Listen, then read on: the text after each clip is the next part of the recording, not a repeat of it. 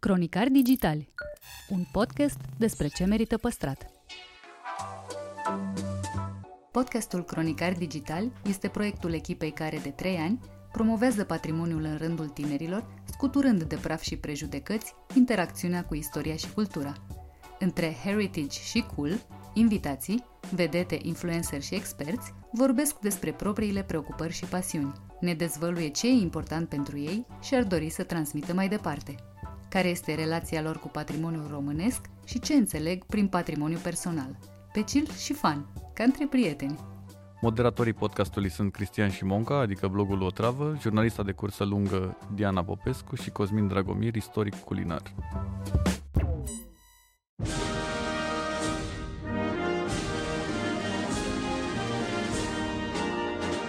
Nae Caranfil face o demonstrație de nostalgie și umor, amintindu-și anii copilăriei și neașteptatele chinuri din taberele pionierești.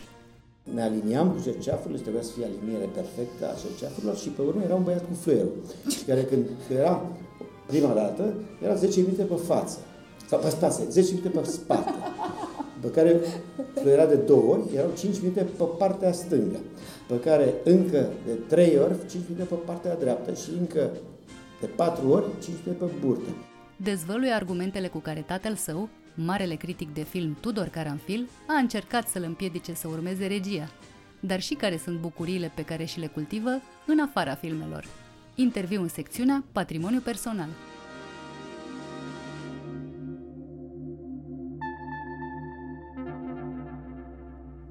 Salutare tuturor! Invitatul meu de astăzi este un cineast uh, atipic, este un cineast foarte personal, e un cineast uh, imun la trenduri, aș putea spune, și un cineast cu un umor minunat. Domnule Nae Caranfil, bun venit la Cronicar Digital. Bine v-am găsit! Aș vrea să începem așa, din urmă, un pic, și aș începe uh, discuția asta rugându-vă să îmi povestiți despre primul scenariu pe care nu doar că l-ați uh, imaginat, dar l-ați și jucat, acela prin care obțineați bilete gratuite la cinematograf în copilărie. Da, nu era un scenariu scris, era un scenariu pur și simplu pus uh, în scenă și anume mă duceam uh, la rupătoarea de bilete și îi spuneam că sunt uh, fiul lui Tudor Caranfil, uh, redactor la televiziunea română și uh, m-a trimis tata să văd un film, filmul acesta și mi-a spus că pot să vorbesc cu noastră ca să intru fără bilet. Sigur, asta făceam pe la 7-8 ani, adică mai târziu mi-a fost rușine, dar la 7-8 ani era marele meu bilet de intrare. Evident că mi se dădea drumul, evident că taică meu habar nu avea de această stratagemă pe care o foloseam, dar uh, și când a aflat, nu i-a căzut bine deloc. Dar i-am spus-o deja când eram adolescent sau post-adolescent și atunci nu i-a mai rămas decât să se amuze. Oricum, uh, a fost uh, un lucru bun. Ați folosit numele tatălui pentru a obține bilete la film și nu cine știe ce lucruri reprobabile. Nu adică... se spune așa, numele tatălui. E singurul mod în care am putut să mă folosesc de numele lui, pentru că în rest, în pofida a ceea ce unii ar putea să bănuiască sau, să, sau de care să mă suspecteze, vehicularea numelui lui, chiar dacă nu o făceam eu, ci o făceau alții, mi-a adus mai multe nefoloase decât foloase. Cum așa? Exista suspiciunea asta că... De exemplu, intrarea la facultatea de film, comisia de selecție de la IATC, așa se chema pe vremea aceea, uh-huh. era făcută din uh, regizori de film consacrați, nu foarte mulți, dar în special cei care beneficiază de cronici din ce în ce mai ucigașe din partea lui Taicănă, pe vremea când scria cronica de film la Informația Bucureștiului. Și era greu să mă gândesc că nu vor uh, profita de această unică ocazie de a se răzbuna. Uh, n-au făcut-o nu pentru că n-ar fi vrut, și pentru că examenul de admitere consista în trei probe importante, două scrise și una practică. Evident că la aceea practică m-au trântit, dar cele două probe scrise care erau cu colțar, deci erau anonimizate, acolo n-au putut să facă nimic pentru că na, nu puteau deschide și atunci au dat note, mi-au dat note bune, foarte bune la scris. Și astfel, s-a compensat. Și astfel s-a compensat proba practică, exact. Bine, Tudor Caranfil n-a scris uh, acele cronici uh, nu tocmai măgulitoare, gândindu-se vreodată că fiul său o va lua pe calea asta, pentru că atunci când i-ați spus, n-a fost tocmai încântat, n-a, n-a suspectat. Că, că s-a gândit, fix invers s-a gândit că cu aceste cronici mă, mă va demotiva să dau vreodată la, acest, la această facultate, tocmai știind că nu am șanse și atunci cu cât îi înjura mai tare, cu atât, mă rog, spunea el și imagina el că apetitul meu pentru a deveni regizor de film va scădea. Uh, dar nu s-a întâmplat așa pentru că el nu s-a pus în situația unui copil adolescent ce eram eu pe vremea aceea, iar gândirea adultă era departe la orizont pentru mine. De ce n-a fost uh, încântat de perspectiva de a avea un fiu regizor? La un moment dat, când am avut această discuție, dar povestea asta am mai spus-o, deci nu va fi o, o noutate în cadrul acestui interviu. Nu știi niciodată cine te ascultă și n-a apucat să asculte... A început prin a spune că a fi regizor de film înseamnă să ai o constituție de fier, un fizic foarte uh, rezistent, o anduranță, iar eu sunt uh, slab și cigărit ca un pui de grevedia. Dar pe urmă mi-a spus, a început să spună. Și te duci acolo, îți dai examen. Și mi-a recitat exact acest argument pe care l-am uh, povestit înainte, cu regizorii care fac parte din comisia de selecție. Dar, continuă, și chiar dacă te-ar accepta, să zicem, în școala de film respectivă, ar face în așa fel încât să nu o termini. Și chiar dacă ai termina-o, uh, ce ai face? Te-ai duce angajat uh, la buftea ca asistent de regie și ai duce cafele unor uh, regizori care vor fi tot aceiași de la care ai învățat meserie între ghilimele. Un lung șir de scenarii optimiste. Dar chiar dacă uh, la un moment dat ți-ar da să faci un film de debut, ce fel de film de debut ai face? Tu nu vezi ce scenarii circulă și despre ce e vorba în filmele românești? Și într-adevăr situația se împuțea pe zi ce trece la începutul, la, la sfârșitul anilor 70. Și chiar dacă să zicem că uh, ar fi neatenți și ai scăpat printre degetele lor cu un scenariu bun și ai face un film bun, păi ți l-ar scoate din circulație. Uh, și chiar dacă nu ți l-ar scoate din circulație, ar circula periferic așa la două, trei cinematografe pe care le aleg ei. Și chiar dacă să zicem că ar dormi în post și te-ai duce cu filmul peste hotare și ai lua premii peste premii peste premii, până atunci îți vei fi ruinat sănătatea. Și atunci la ce bun. Da, gândind așa, avea dreptate. Când uh, și-a dat seama tatăl noastră că ăsta era drumul de făcut, că a fost alegerea bună din partea fiului și uh, v-a și spus lucrul ăsta? Nu mi-a spus niciodată lucrul ăsta, dar uh, sentimentul meu că, că, nu, că n-am mai fost îngrijorat în ceea ce mă privește, a intervenit odată cu primele filmulețe de anul întâi care sigur erau uh, relativ uh, reușite pentru ceea ce însemna un film experimental studențesc pe vremea aceea, dar uh, cred că lui i-a dispărut frica că n-aș face față, că n-aș fi oarecum, că n-aș fi destul de competitiv în această, în acest cerc închis care era lumea filmului la începuturile anilor 80 în cadrul studenților, în lumea studenților la film. V-ați propus să fiți competitiv? Da, competitivitatea mea era deja, se născuse pe undeva pe la 11 ani, nu, de, nu mai devreme, eram total mediocru și relativ uh, plăștit până în clasa 5 -a. Dar dintre a 5 am început să fiu, uh, uh, început să-mi placă să câștig. Sau cum ar veni, cum se spune asta, să-mi doresc victoria. mai mult. să-mi doresc mai mult victoria, da. Și asta se întâmpla pentru că intrasem în niște tabere în care erau pline de concursuri, de bă, turne, nu turne, de campionate, de lucruri de genul ăsta, nu sportive, ci mai degrabă creative. Iar eu intram în toate și veneam încărcat de diplome și de mici uh, trofee înapoi acasă. În sfârșit începusem și să învăț bine, nu învățasem bine în primii patru ani de școală. De obicei se întâmplă invers. Da, asta e la fine a fost... Uh, uh, și am început să iau și premii, nu premiul întâi, dar premiul 2, 3 pe acolo, ceea ce uh, în sfârșit, a provocat un fel de val de speranță în cadrul familiei în ce mă privește. Că nu e totul pierdut. Că nu e totul pierdut. Uh, sigur că făceam uh, școala de muzică, uh, exersam pianul și prin clasa a șaptea am spus că nu mai vreau să fac pianul, nu, nu era pentru mine, adică nu era pentru mine în sensul de uh, faptul că instrumentul cerea o disciplină pe care eu nu, nu o puteam acorda.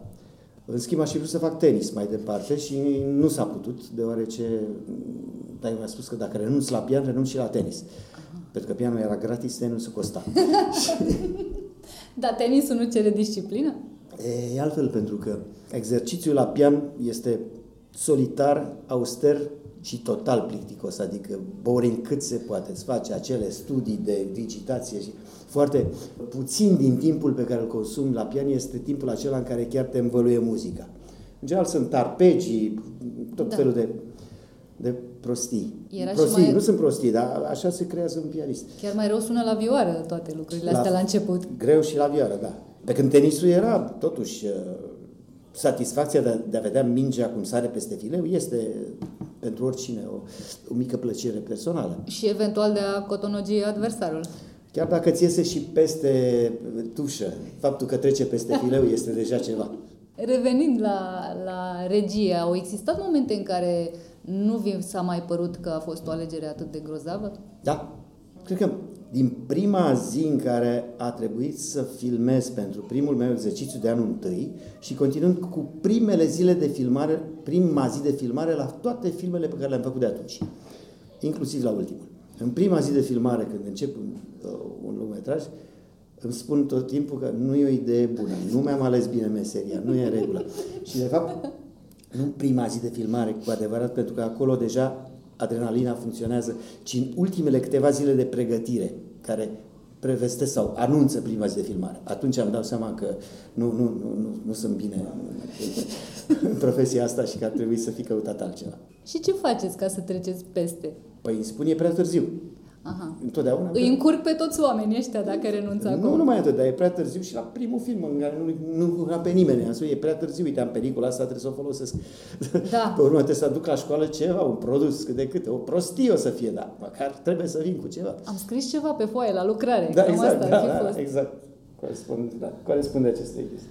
Pornind de la frica asta, să-i spunem așa, de, de dinainte de a începe un nou film, mă gândesc că la 6,9 pe scara Richter ați uh, acționat așa ca un mic Dumnezeu, provocând un cutremur și prin asta bănuiesc că ați umblat un pic la această fobie pe care o aveți uh, față de cutremure. Nu știu dacă ați uh, ameliorat-o sau nu. Aș fi vrut să vă, să vă întreb uh, dacă și alte frici au fost incluse în filmele dumneavoastră și ați încercat să faceți da, ceva cu ele, să le administrați un eu pic. Eu nu, nu am o fobie specială față de cutremure, adică bănuiesc că nu sunt eu un tip uh, atât de excentric încât să fie ăla, ăla care, băi, ți-e frică de cutremur, care știi cum spune că ți-e frică de injecție sau ți-e frică să traversezi strada uh, Da, nu e o pe fobie galben. exotică. Nu e chiar exotică, da. Dar uh, în același timp uh, îmi plac uh, filmele catastrofă cu cutremure, mă uit la ele fascinat și de aceea am spus că dacă se poate trata în cheie comică un cutremur, asta ar fi o chestie inedită, insolită pentru, mă rog, lumea cinematografică în care trăim. Și m-am apropiat, adică putând să, pro, să provoc, nu să provoc, să construiesc cu tremure din punct de vedere fizic chiar, în platou, cu uh, mașiniști, cu uh, efecte, cu tot ce trebuie, uh, am început să mă prietenesc cu mișcarea tectonică a Pământului, adică să fie un pic drag, să mă gândesc că totuși acolo de desubt sunt niște, nu sunt niște oameni, dar sunt niște plăci care muncesc și ele, ca și mașiniștii mei, ca să provoace chestia asta. Și altfel sunt un pic mai senin în privința acestor evenimente. Cât despre alte frici strecurate în filme? Nu știu exact să spun. În general, ceea ce mi se întâmplă mie este că fac filme nu autobiografice, ci antebiografice. Adică ce mi se arată a povesti într-un film și nu are, de fapt, legătură cu ceva personal sau ceva realmente trăit de mine, dar mi se întâmplă mai târziu. Ca sunt și, niște filme premonitorii. Ca și cum, da, filmele sunt scenariile pe evenimentelor care se vor întâmpla mai, mai târziu în viață. Și nu foarte târziu, adică după fiecare film, la un interval relativ uh, scurt, uh, mi s-au întâmplat lucrurile pe care le povestisem în filmul respectiv. Deci ar trebui să fiți foarte grijuliu la, la ce puneți în scenariu și din punctul ăsta de vedere. Tocmai asta cu cutremurele mi-a dat mult de gândit. mi-am spus dacă se întâmplă și la asta să fac un film cu tremur și vine cu tremură pe urmă, nu va fi bine. Măcar am spus eu să nu vină la Marele până la un an de zile după premiera filmului. Ca măcar să-și fi e poizat posibilitatea că după aceea nu se va mai putea proiecta filmul nicăieri în România, sau unde se va fi cu tremur. Vorbim de cutremure catastrofale, nu ne încurcăm cu nu, cutremure din astea Pentru mărunte, că, da. într-adevăr, în momentul în care am început să fac pregăt- pregătirea, um, campania de promovare în vederea premierii filmului, a fost un cutremur de 5 și un pic în 2017. Mărișor. Iar la Mărișor. În decembrie, cred că 2016 sau ceva de genul ăsta. Uh, noi urmăm să scoatem filmul în ianuarie 2017. Uh, și uh, atunci s-a vehiculat pe diverse platforme faptul că eu mi-am început campania de promovare a filmului provocând acest cutremur și atunci am răspuns, da, e adevărat, doar că avem atât de puțin bani pentru promovare încât n-am putut să facem 6,9, am făcut și noi cât ne-a, ne-au ajutat cât ne-a banii. permis bugetul. Da, mi se pare că a fost o decizie înțeleaptă. Uneori banii puțini pentru promovare, iată, provoacă niște pagube mai, mai mici. În toate creațiile pe care le semnați, indiferent că sunt filme, că sunt montări de teatru, muzica e personaj principal, e foarte multă grijă la mijloc. Luând în considerare asta, ce ascultați acasă? Păi nu prea mai ascult acasă, asta e ideea. De altfel, sunt și uh, adeptul unui, unei um, înființării unei societăți internaționale pentru interzicerea muzicii în locurile publice nedestinate special uh, ascultării muzicii. Ca aș vrea să se termine odată cu această lume în care muzica nu mai este o artă, ci este o, pur și simplu un fel de anestezic Uh, oriunde te duci, că este mall, că este lift, că este... Uh, Celebra muzică de lift. Restaurant, bar, birt, uh, sală de lectură, cred că și acolo băgat. Așa. Uh, trebuie să te lupți cu muzica și să te lupți cu gusturile muzicale ale celui care face playlist-ul. Oricum Așa. e de, de apreciat că deocamdată nu e muzică în cimitire. Da, și uh, bănuiesc că în anumite cripte totuși e. La cererea la, la, locatarului. Exact, da. uh, însă, da, nu ascult muzica acasă decât atunci când mă interesează efectiv ceva. Am fost mare ascultător de muzică în tinereții mele, până la un moment dat, când mi, cam, mi s-a cam rupt filmul, deoarece mi-am dat seama că eram, uh, ascultam cam aceeași muzică și de la un moment dat uh, deveneam puțin uh, obsesiv în gusturile mele și am zis că nu e cazul. Și dar ascult muzică dacă am chef și când am chef. Și uh, oricum, dacă nu am chef, vine ea peste mine pentru că oriunde mă duc uh, se cântă ceva. În taxi, oriunde. Într-o sală de concerte la Ateneu undeva sunteți de găsit? Frecventez atunci când este un eveniment deosebit, dar nu sunt un meloman care să stau uh, cu abonamentul și să vină uh, săptămânal la Ateneu să ascult concerte, să știu să, să fac diferența dintre un dirijor și altul. Și, uh, dintre un mare pianist și altul. Exact, sau dintre un mare pianist și altul. Uh, nu sunt chiar atât de meloman. Dar consider că în film uh, muzica are o, atunci când e bine folosită, este un personaj important, un personaj chiar esențial. Așa, în alcătuirea filmului, da. Așa am și o senzația că cel puțin în filmele pe care le faceți e acolo, totdeauna e la, la milimetru, la notă, la semiton. Dar cum faceți uh, arheologia asta uh, muzicală păi, pentru un film? Depinde. Acum trebuie explicat că din cele șapte filme pe care le-am semnat, trei dintre ele poartă semnătura mea ca în calitate de compozitor al muzicii, iar alte patru sunt cu o muzică compusă de alții când e vorba de muzica mea personală, e diferită, adică încep să gândesc muzica deja din, din stadiul de, de pregătire a filmului și atunci deja mă joc cu teme, cu lucruri, cu idei muzicale care vin, încep să le, să le uh, combin între ele. De exemplu, la ultimul, care era care presupunea niște songuri songurile alea nu se puteau, uh, uh, nu te puteai duce la filmare gândindu-te că mai vezi tu la montaj cum le faci. Trebuiau gândite, făcute și înregistrate ca negativ de, o, de orchestră înainte de filmare, astfel încât la filmare se poate, să se poată face playback. Dar când lucrez cu un compozitor, în general uh, fac ceea ce face multă lume. Și anume, în montaj, în prima versiune de montaj, gândesc un temp track temporary music se cheamă, adică caut din diverse lucruri pe care le am în casă sau le caut pe YouTube sau în alte părți. Uh, muzici compuse de alții, uneori chiar din filme celebre, care pică foarte bine pe uh, ceea ce am eu de, de povestit acolo și poate da un, o referință, una, o inspirație compozitorului despre ce caut, cam în ce, în ce mhm. culori văd eu muzica, dacă vă pot exprima așa, în, da. da, în, în, pe cutare sau cutare secvență. După care compozitorul își face treaba, iar după care începem să ne certăm că vreau așa, vreau așa, vreau așa, vreau așa, după care ne împăcăm și totul e minunat când se înregistrează. Aveți o coloană sonoră favorită din filmele făcute de alții? O, da. Majoritatea filmelor lui, lui Fellini, toată perioada cât a lucrat cu Marele Nino Rota, mi se pare excepțional și cred că un sfert din geniul lui Fellini vine și din muzică. Uh, și uh, îmi place extraordinar ce, ce a făcut Morricone în toată cariera lui, dar în special în Once Upon a Time in America. Și îmi plac uh, o serie de musicaluri hollywoodiene în care muzica mi se pare că e fundamentală. Și nu știu ce exemple să mai dau, dar sunt, sunt uh, filme care, care na, uh, o muzică minimalistă, al treilea om, de exemplu. Dar astea sunt filme clasice. În filmele moderne îmi place foarte mult cum folosește muzica preexistentă Tarantino, de exemplu. Um, vorbim de alți regizori, de filmele altor regizori. Există regizori care fac un film pe an.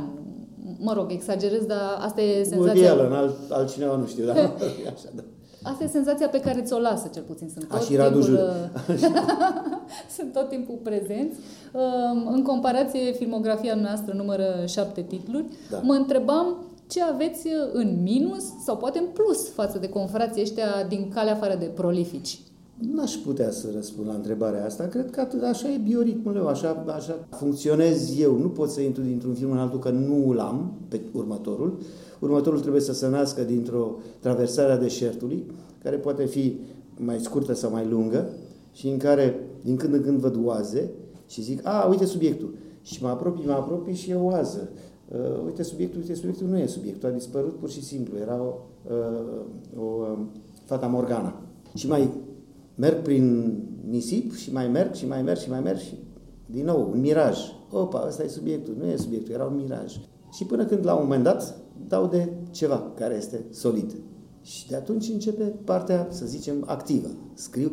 Din momentul în care scriu, uh, da, dacă adun, să spun așa, perioada de scriere a unui scenariu și perioada de producție efectivă, uh, nu depășesc un an de zile de cele mai multe ori. Adică, într-o utopie totală, aș putea să fac un film pe an, doar că între scenariu și producție încep să curgă uh, luni sau ani, între producție și premieră, uh, iarăși se întâmplă de multe ori niște hiatusuri uh, și uh, așa se face că am o filmografie nenumeroasă, dar zic eu că ea are un fel, are o coloană vertebrală care trece de la primul până la ultimul film și poate fi, și, deci poți să, cu această coloană vertebrală, poți să iei filmele uh, din situația în care sunt ele ca niște mărgele pe oață, să le ridici, să le ridici în picioare, să, să dea drepți.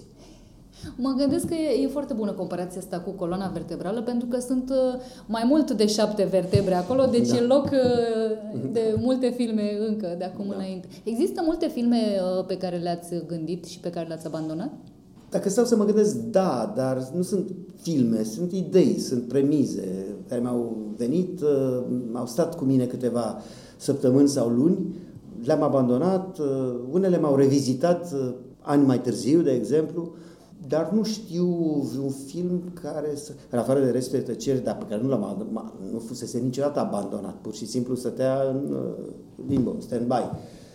Dar nu știu de vreun film care să mă Ba da, uite, dacă stau să mă gândesc, e Pericoloso, debutul meu, care fusese inițial un scenariu de examen, de examen de licență, mă rog, nu se chema licență, nu se chema examen de diplomă, uh, a fost un scenariu pe care din 1985, când l-am scris în versiunea lui finală și când am încercat să-l fac uh, acceptat la studiile Buftea fără succes, și până în 1990, când m-am întors în România cu ocazia Revoluției, data ocazia Revoluției, nu-l mai gândeam ca un proiect uh, plauzibil pentru ceea ce aveam de gând să fac mai departe.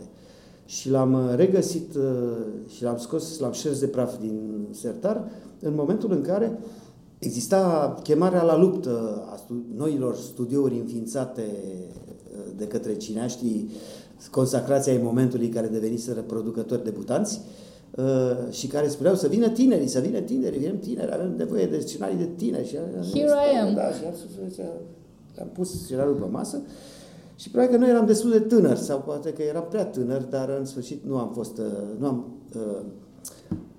nu m-am calificat pentru debuturile acelea și a trebuit să-mi construiesc alt debut cu același scenariu, cu, același, cu aceeași idee, dar finanțat altfel și bine că a fost așa. Ori fi fost în comisie bă, tot niște regizori ranchionoși de mai de mult? Nu erau, nu erau comisii, nu erau comisii, pur și simplu erau de, decizii discreționare la vremea aceea. Adică pur și simplu fiecare era moșier pe tarlaua lui. Aha. Uh, Alfa Film era lui Daneliuc, uh, Star 22 al lui Nicolaescu, uh, Pro Film era lui Dinu Tănase, uh, Pizza avea Solaris uh, și fiecare își făcea propria politică de repertoriu, ca să, dacă uh-huh. pot să spun așa. Și, în general, își făceau propriile filme. Dar ca să bifeze și când debut, aveau grijă ca debutantul acceptat să nu reprezinte un pericol, uh, să nu le stea în coastă. Am înțeles. Sprijinim tinerii, dar nu dar... astfel încât să ne tragă scaunul de sub picioare. Până la urmă, privind uh, retrospectiv, uh, simțiți că a avut tata dreptate? E o meserie care consumă? E o meserie da. de anduranță? Da. Da, cred că au dreptate. Adică uh, astăzi mă gândesc că aș fi putut să găsesc că chiar și în film o profesie care să-mi dea la fel de multe satisfacții, pe care să o pot practica cu mult mai multă frecvență și care să fie la fel de creativă. Cum ar fi? Montajul, de exemplu, sau uh, să fiu compozitor de film. Mi-ar fi plăcut foarte mult și asta. De asemenea, nu știu dacă la, la imagine aș fi fost foarte performant. Par, probabil că nu, dar la montajul, în principal, cred că da, și putut să fiu un motor foarte bun și cu bucuria de a sta pe fiecare film și să servesc un, uh, să nu am stresul și responsabilitatea produsului finit în asemenea măsură uh, în care am ca regizor. Da, dar nici recunoașterea care Aș fi putut la... să, mi-ar fi plăcut să fac muzică altfel decât, uh, sau să fiu un cantautor, de exemplu, care este extrem de creativ, adică și pot să, uh, la rigoare, o operă imensă. Mă gândesc la un Aznavour, de exemplu, sau un Jacques Brel. Și uh, cred că asta mi-a plăcut la fel de mult. Mm, și n-aș trebui să stau în praf, în, sub ploaie, sub... Uh, în de boieri. În, căl, în căldură, în caniculă sau, în, sau sub viscol și să stric prin portavoce Haideți, vă rog frumos, liniște! în afara orelor de program, în afara platoului sau uh, a sălii de teatru, care e bucuria la care țineți și pe care vă cultivați? Prietenii, polemicile. place să văd film, dar să văd film atunci, uh, să, să văd filmul care e pe starea mea la momentul respectiv. Adică, de exemplu, dacă mă arunci într-un festival, uite, am fost activ uh, acum uh-huh. câteva luni, văd filme, dar puține față de cum ar trebui să activezi, știi, practic de neoprit, să fii peste tot și oriunde și să vezi cam tot și să te lauzi că ai văzut cinci numai astăzi și poți să mai și bei o, o bere la sfârșit. Și la sfârșitul zilei nu mai știi care a fost unul și care a fost altul? Eu în mod sigur nu mai știu alții. Probabil că și notează. Fac. Dar ce să spun, din când în când mă joc pe, am o clapă și mă joc pe ea așa când și când ca să mă relaxez și să-mi aduc aminte, asta exercițiu de memorie, dacă mai țin minte lucruri pe care le știam acum 20 de ani sau pe care le cântam cu, cu prietenii mai de mult și dacă mai țin minte armoniile sau textele cântecelor sau lucruri de genul ăsta. De obicei nu le mai țin Dar până la urmă, iată, acele lecții vag chinuitoare de pian oh, din da. copilărie da. a fost, au meritat. Au fost extrem de utile, extrem, extrem de utile, da. Ce alt lucru la care au ținut uh, părinții împotriva voinței copilului uh, v-au fost de folos ulterior în viață? Nu pot să spun uh, la ce au ținut împotriva voinței mele și nu mi-a fost de folos. Sau poate mi-a fost de folos într-un mod, hmm, să zicem, bilă mandă bilă. Taberele de pionieri, acelea disciplinate, pionierești, adevărate, mm. de la Eforie Sud, de la Cravata Roșie. Acolo mă trimiteau pe la 6, 7, 8, 9, 10 ani, eu plângeam că mă trimiteau acolo, adică mă duceam ca la tăiere, ca la, ca la armată, uh, pentru că erau mai grele decât armata în acele tabere. Uh, erau mai disciplinare, mai ideologice, mai, uh, și mai opresive decât uh, stagiul militar pe care l-am făcut eu. Și n-a fost ușor nici stagiul militar, adică am făcut la Caraca, la infanterie, să nu, să nu vină cineva să spună că a fost plimbare în parc. Dar taberele alea erau ceva, adică avea un program spartan și în care plăcerea interzisă, tot era interzisă, totul se bazea pe uh, disciplină. La plajă ne duceam toții cu niște săculețe pe care mm, erau scris, era scris numele fiecare dintre noi, care aveam un cerceaf, uh, o, nu știu ce mai era pe acolo, și uh, ne aliniam cu cerceafurile și trebuia să fie aliniere perfectă a cerceafurilor și pe urmă era un băiat cu fluierul, care când era prima dată, era 10 minute pe față, sau pe spate, 10 minute pe spate. Pe care fluiera de două ori, erau 5 minute pe partea stângă, pe care încă de 3 ori, 5 minute pe partea dreaptă și încă de 4 ori, 5 minute pe burtă. După care, în sfârșit, să dea cu 5 fluiere, mers în apă, unde era ca Acolo nu te Inva- mai puteai aștepta invazia. la ordine ba, și disciplină. te puteai aștepta, pentru că băieții din grupele mari, cei de, de clasa 8 sau 7 8 făceau un cordon. Cordonul era la 4 metri de mal, practic, sau 5 metri de mal, se țineau de mâini așa și nu aveai voie, tu te bălăceai acolo ca niște șobolane bălăceam în acel spațiu, care era mai mic decât o piscină, practic, și uh, nu treceam, nu treceam de baraj. Asta era tot. După care se dădea fluierul 1 și ne întorceam să ne punem 10 minute pe față, de spate. Este minunat că da. n-au rămas sechele de pe vremea uh, aia, sau au rămas? Ba da, au rămas. Uh, faptul că am știut să-mi fac patul în armată, pentru că a face patul în tabăra de pionier de la Eforie Sud e mult mai sofisticat decât cum se face patul la armată. Adică acolo la Eforie Sud chiar înveți să faci un pat cu colțar. Veneau, venea comisia în control la fiecare detașament și se puneau niște note. Și era un uh, tabel uh, mare cu pe fiecare zi și fiecare detașament și cu, cu culori se hașura pătrățelul respectiv al detașamentului respectiv în fiecare zi. Erai uh, roșu, erai prost, uh, verde, erai bine, nu știu, roșu cred că nu erai prost, roșu trebuie să fie cel mai bun. Da, da, da, da conform, conform cromaticii. Da. Pentru că noi acolo făceam careu seara și drapelul României la Catarg era și drapelul partidului, erau cele două drapele, tricolorul și steagul partidului, steagul roșu. Cu era șocan, da. Da, și le ridicam la Catarg și pe urmă erau scoși în fața careului cei indisciplinații și se dădeau, dădeau sancțiunile respective. Ce să spun, uh, era o bucurie. Iar uh, sigur că a, și mâncarea nu mai spun cum era și dacă nu, dacă nu terminai de mâncat era sancționat. Adică asta era. Ah, ok. Da. Dar nu se găsea atunci, niciodată un coleg uh, binevoitor care să termine din farfurii celorlalți? Unii mai încercau și chestia asta. Eu de atunci am dezvoltat o ură totală și de de nestăvilit pentru ardei, pentru ardei umpluți și, pentru, uh, și pentru varză călită. După care a urmat uh, armata cu beneficiile ei culinare. Da, da, până să ajung acolo mă întorceam din aceste tabere, super rozat mă întorceam, iar părinții mei mă așteptau și se bucurau. Uite, vezi ce frumos a fost! Uite ce, ce te-ai îngrășat, arăți bine, ești bronzat, de ce ai plâns la... Ia, și era și foarte vesel, evident, dacă mă întorceam și uite ce vesel te-ai întors. Păi da, normal am, că mă întorceam vesel. Am supraviețuit și de data asta. Eu nu permit să vă fac bă, sugestii, dar uh, are și un film uh, absolut delicios. Am vrut, dar cine ar putea să lucreze cu o mie de copii în condițiile de azi în care n-ai bani pentru nimic și să poți să ai la dispoziție toată infrastructura și logistica cu care să poți disciplina tabăra aia. Cred că uh, experiența acelor copii care ar juca în acest posibil film ar fi și mai traumatizantă decât experiența mea din acea tabără. Clar, cred că ați fi dat în judecată de către părinți. Asta, clar, nu, nu, nu, nici nu se mai pune problema. Ne-am tot uh, întors uh, în timp. Aș vrea să, să facem un pic și exercițiul invers. Când să ne așteptăm la un următor film?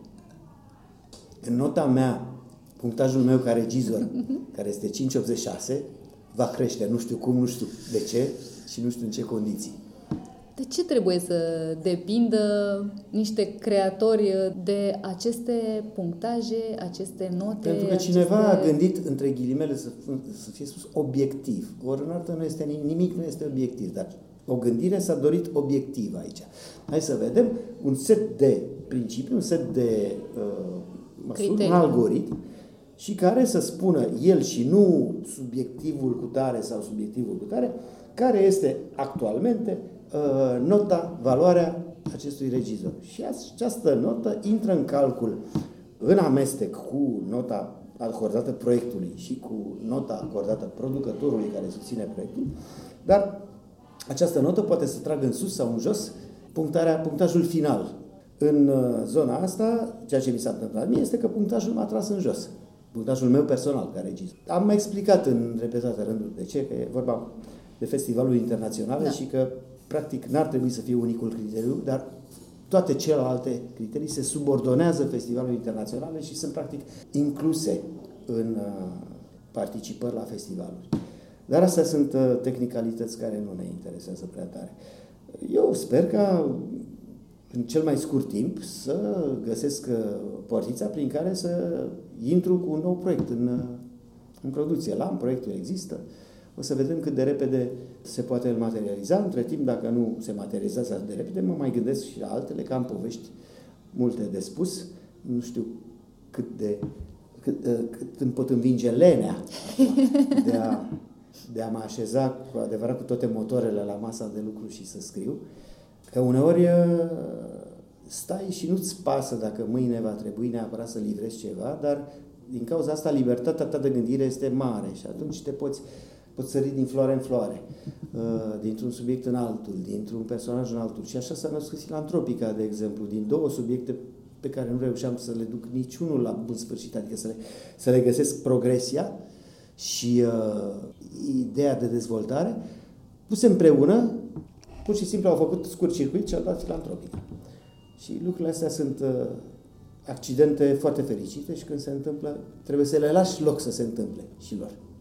Dacă ar veni uh, la ușa dumneavoastră un milionar excentric și v-ar uh, pune la dispoziție un buget nelimitat, de ce film v-ați apuca mâine? Sau, mă rog, când v-ați învinge lene? Cel mai tare m-ar încurca chestia asta, pentru că eu, uh, întotdeauna de când mă știu, am funcționat pe bază de deadline. Adică, dacă n-am comandă, chiar dacă comanda este, poate să fie să zic, vagă, adică alegeți un subiect, dar vină la mine cu o idee până marți. Dacă dă așa cineva pur și simplu timp și mijloace nelimitate... Doar buget nelimitat, hai să spunem că există un deadline. Dacă ar exista un deadline, iarăși m-aș... Uh, ar fi mai bine, dar nu totuși, pentru că totdeauna iarăși am funcționat foarte bine și dacă mi s-au dat și niște ghidaje, niște constrângeri, niște lucruri de genul ăsta. Că mă descurc mult mai bine dacă uh, fac uh, curse cu obstacole decât dacă uh, merg așa fără niciun obligo. Pentru că dacă m-aș spune, da, ce film aș vrea să fac? Dacă aș vrea să fac ceva, aș vrea să fac filmul la Marcor de Felini.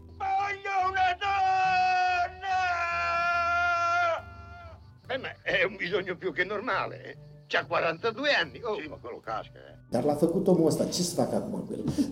fac un remake?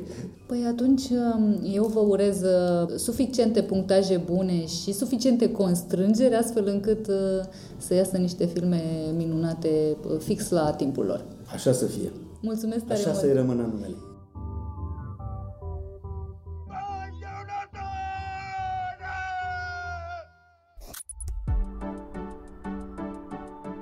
Cronicar Digitali, un podcast despre ce merită păstrat, este susținut de Telecom România Mobile. Partenerul nostru crede în importanța fiecărei povești și în puterea tehnologiei de a ne reconecta la emoție.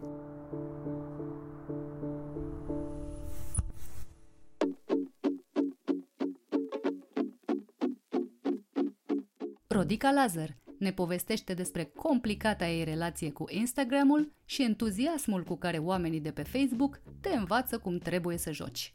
Așa că normal că oamenii se simt îndreptățiți să-ți trimită mesaje în care să-ți explice că vocea ta e așa, că mersul tău e invers, că n-ai făcut bine acolo, că ai zis nu știu ce. Știu că am răspuns unia singur la un moment dat. Ok, ai scris, am citit. Știi că e un episod filmat pe care eu nu-l voi mai putea repara niciodată, da? Știi că nu voi ține cont de părerile tale, că n-am cum. E mai ok acum să știi că a ajuns mesajul tău la mine? Aflăm care e diferența de material dintre covorul roșu de la Can și cel de la TIF și de ce a lucra cu Andrei Șerban nu e la îndemâna oricui. Interviu în secțiunea Patrimoniu Cultural. Nici nu știu cum să te prezint ceva frumos așa, nu? Să nu exagerăm, toată lumea exagerează în jur. Hai să nu exagerăm și noi. Zi frumos, doamnelor și domnilor, mult așteptată, mult. Top uh, actrițe preferate pentru mine.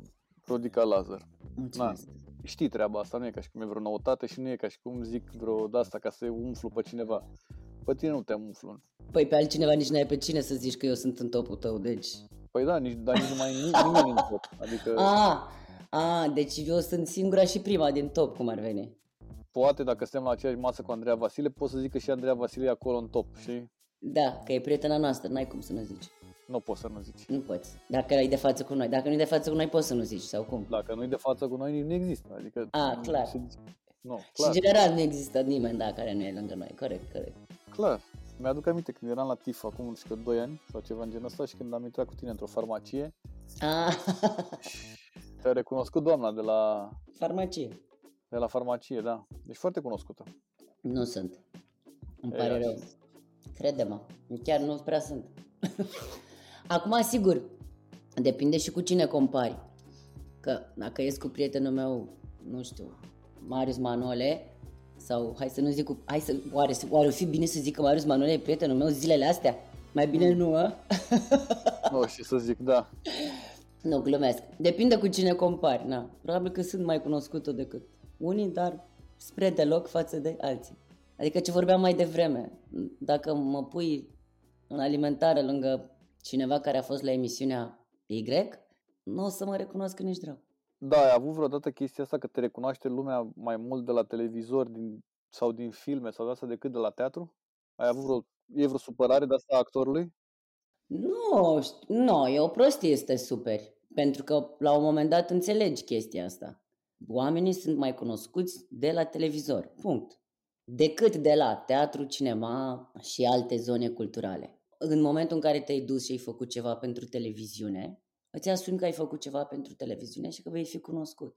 Așa cum iarăși e o prostie să ai senzația că dacă ai patru spectacole pe săptămână la teatru, vei fi un actor cunoscut sau ești un actor cunoscut. Nu ești, decât pentru unii. Da, de exemplu, rolul din uh, Valea Mută te-a făcut mai cunoscută? Cred că da. M-a făcut sigur mai cunoscută pentru că am primit niște înjurături pe care nu le primisem înainte.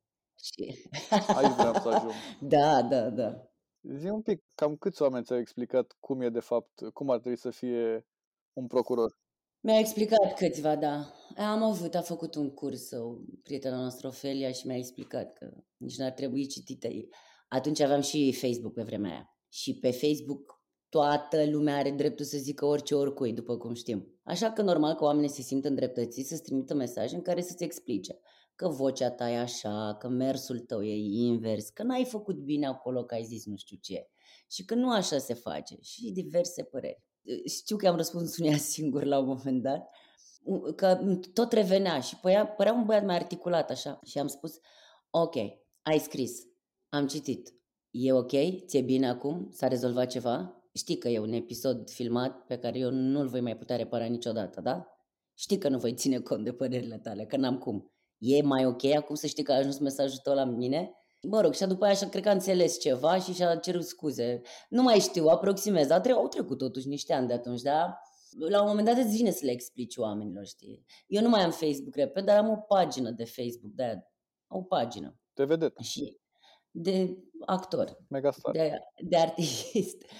și acolo mai comentează unii și alții din când în când, știi? Și unora sunt tentată să le răspund și să fiu răutăcioasă cu ei sau să-i pun la punct sau te mai apucă, știi, ca omul. E o tâmpenie. E o tâmpenie. Mă rog, cum Facebook cred că e o tâmpenie, dacă mă întreb pe mine. Știi cum zic uh, puștane de 14 ani, că Facebook e internetul bătrânilor. Dar chiar, ce ce fică ta despre Facebook? Nu are și nu interesează, nici pe ea, nici pe colegii ei. Da, nu m-am gândit la asta, nu am... Ia, fă un research să vezi ce rușine ți se face că ești bătrân. Aveam, uh, uh, la un moment dat a pus uh, fisul lui Fumuru, a pus o poză cu el și cu o fată. Și au scris toți SVT, SVT, SVT. Și eu îl întreb pe Fumuru, zic, mă, dar ce înseamnă SVT? Bă, ce nu știu, dar o să-l întreb.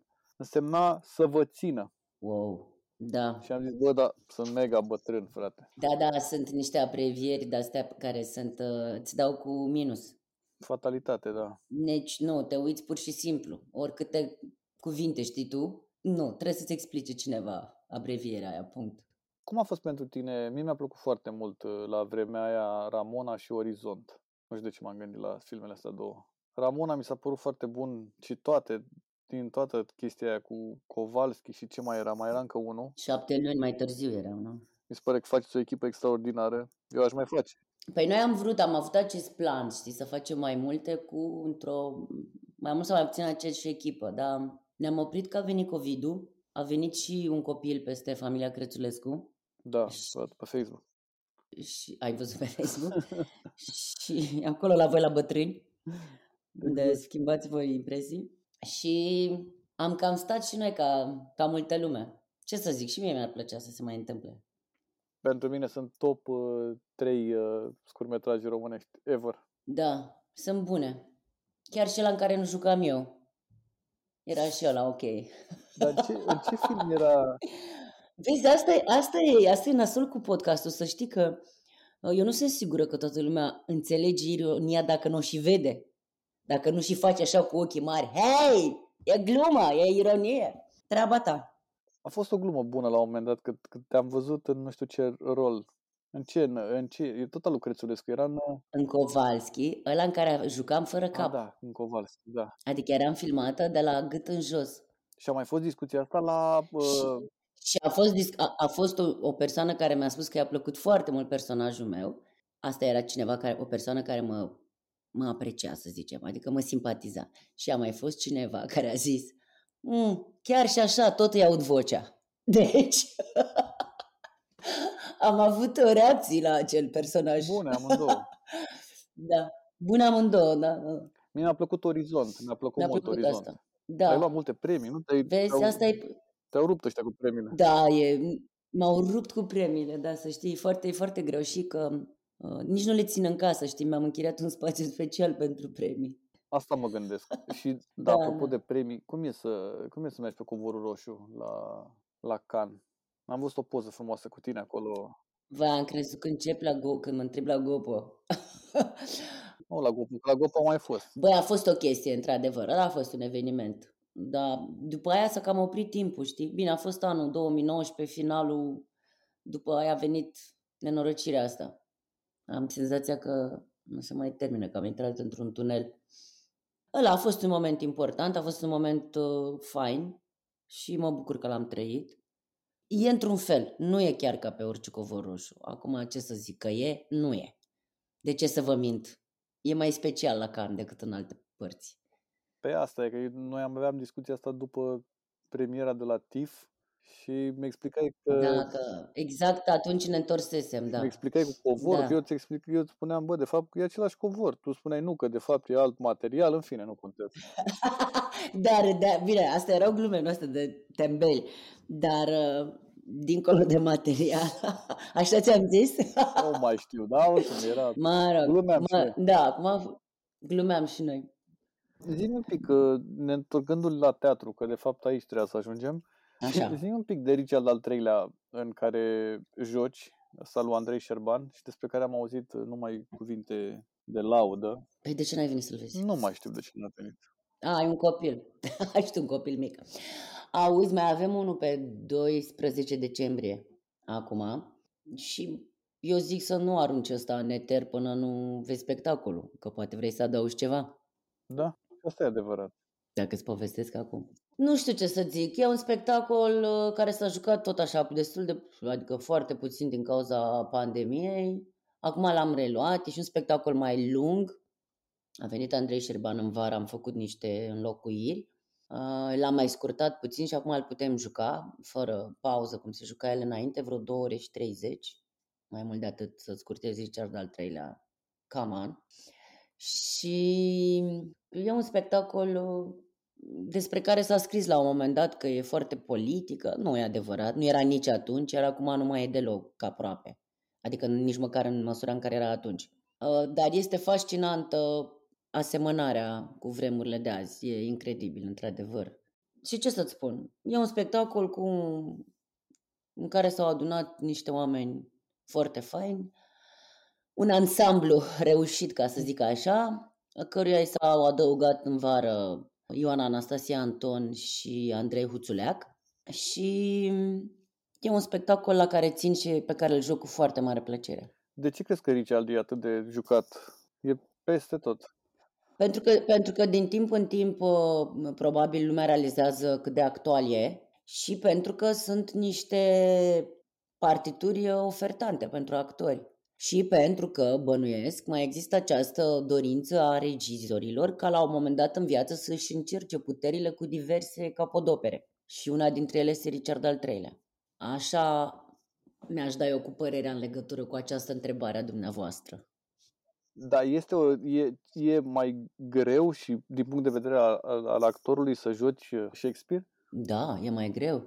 Dacă adaptarea e, nu e făcută ca de pe stradă, e mult mai greu să vorbești într-un limbaj mai puțin contemporan și să reușești să transmiți ce e de transmis. Din păcate sau din fericire, nu prea se mai face Shakespeare într-o limbă literară. Ea e din ce în ce mai vorbită, inclusiv la teatru. Dar da, e mai greu. E mai greu să joci într-un spectacol care are un text în care nu poți să bagi din când în când. Băi, stai puțin, fii atent, băi, pilon din ăștia pe care se sprijină omul, știi, ca să aducă textul și situația la el, să-i fie mai ușoară, să-i fie mai, mai la îndemână. Lucruri care ușurează munca actorului. E mai greu să-ți ușurezi munca într-un text de Shakespeare. Cum e să lucrezi cu Andrei Șerban? Oh, cu Andrei a fost o călătorie, ce să spun. Că dacă mă întrebai cu șapte ani, nu știu ce să răspundeam. A fost o călătorie. Am trecut prin diverse etape ale... Avem o relație de colegialitate, nici nu știu dacă pot să-mi permit să zic asta, sau că am lucrat împreună cum ar veni. Avem o relație, cum să spun, n-a fost armonioasă tot timpul. Doar că dincolo de încercări și uh, lupte, ca să zic așa în ghilimele, din punctul meu de vedere, din punctul meu de vedere ca actriță, au ieșit niște lucruri bune care mi-au prins bine, care m-au învățat foarte multe lucruri. Da, e un om de la care ai ce învăța. Uite, acum tocmai mi-am cumpărat cartea lui. I-a apărut o carte nouă. Se numește Niciodată singur. E în librărie. Am zis să facem puțină reclamă. Ce, cum să fie? E complex să lucrezi cu Andrei Șerban, nu e simplu și nu cred că e pentru toată lumea, sincer. Ă, trebuie să înțelegi la un moment dat ce vrea dincolo de, de cum explică și cred că trebuie să ai o disponibilitate imensă. Pentru că dacă știi tu deja cum se face teatru și știi tu cum trebuie să fie și ai o idee despre personaj, piesă și spectacol, chiar n-ai ce căuta acolo. Pentru că nu se va întâmpla nimic, nici cu tine, nici cu spectacolul, nici cu uh, relația ta cu regizorul sau cu colegii. Și asta este foarte important pentru că actorii tind să, să-și piardă această, bănuiesc că oamenii, nu doar actorii, să-și piardă această disponibilitate și să cam dețină adevăruri în legătură cu lumea, cu meseria lor, cu viața, cu, știi? Și atunci vine câte unul din ăsta care nu e oricine, de care ai auzit și îți, um, îți confirmă că nu e chiar așa. Și că dacă te lași, chiar, chiar mai sunt lucruri de învățat sau um, adevăruri definitive de contrazis. Mamă, ce-am zis, a, a ieșit ceva așa, a ieșit ceva profund. O extorsiune a unui degajament într-o apă. Da, da, da, da, da, da, nu știu dacă a fost și logic, dar um, vezi și tu, mă uitai la montaj, ce să zic. Pentru mine, Carusel mi se pare unul dintre cele mai bune spectacole pe care le-am văzut în ultimii mulți ani. Da, uite, am, culmea că chiar, chiar discutam zilele astea despre Carusel, că nu-l putem juca, din păcate. El începe și în foaier cu, cu publicul, în relație cu publicul. Avem două staruri care ne lipsesc și... Cine? Păi Ana Ularu e plecată din țară și Alexandra oh. Fasolă ele joacă același rol în spectacol, da, sunt amândouă pe același rol. Și Alexandra Faxol a intrat în concediu de maternitate. Așa că stăm. Dar cum e, cum e teatru în vremea pandemiei? Mm. Cam Rău, trist, a? ce să zic, nu e prea bine. Nu e așa mare bucuria când te uiți în întuneric și vezi niște moscuți așa, clipind așa în lumină, clipind în lumină. Nu e, na, nu e o bucurie. Pentru că noi asta e nebunia cu teatru, că e un flux, știi, care se schimbă așa între actori și oamenii din sală. Ori fluxul ăsta, ce să zic, pe lângă că e din doi în doi, mai e și mascat așa de măști, Mai trăim și în epoca asta în care își mai aprinde omul telefonul. Doamne, am fost am fost acum câteva zile, duminică, la un spectacol, uite, alu Grosu de la Național, m-am dus să văd Regele Moare, să revăd. Și era un tip cu trei rânduri în fața mea care avea un telefon din ăla foarte mare și care, nu știu de ce, făcea poze doar cu blitz. Mă scotea din sărit, nu mă gândeam la Mariana, care, Mariana Mihuț, care e un om care e cu totul acolo când joacă și mă gândeam, Doamne, oare cum resimte, dacă simte acele blițuri care îi vin din, din public. Deranja și pe aia din jurul lui. Mă deranja pe mine cu patru rânduri mai în spate. Doamne, în mintea mea am sărit în ceaf așa și am făcut bucăți telefon, doar în mintea mea. Deci cam așa e la teatru zilele astea, ce să spun. Nu e bine. Repetăm stresați, ne testăm înainte, mai cu mască, ne mai testăm, mai repetăm fără mască. Sunt scene care sunt aproape imposibil de repetat cu mască. Dar am făcut ce am putut și noi. Ne-am testat, ne-am îngrijit, ne-am ferit.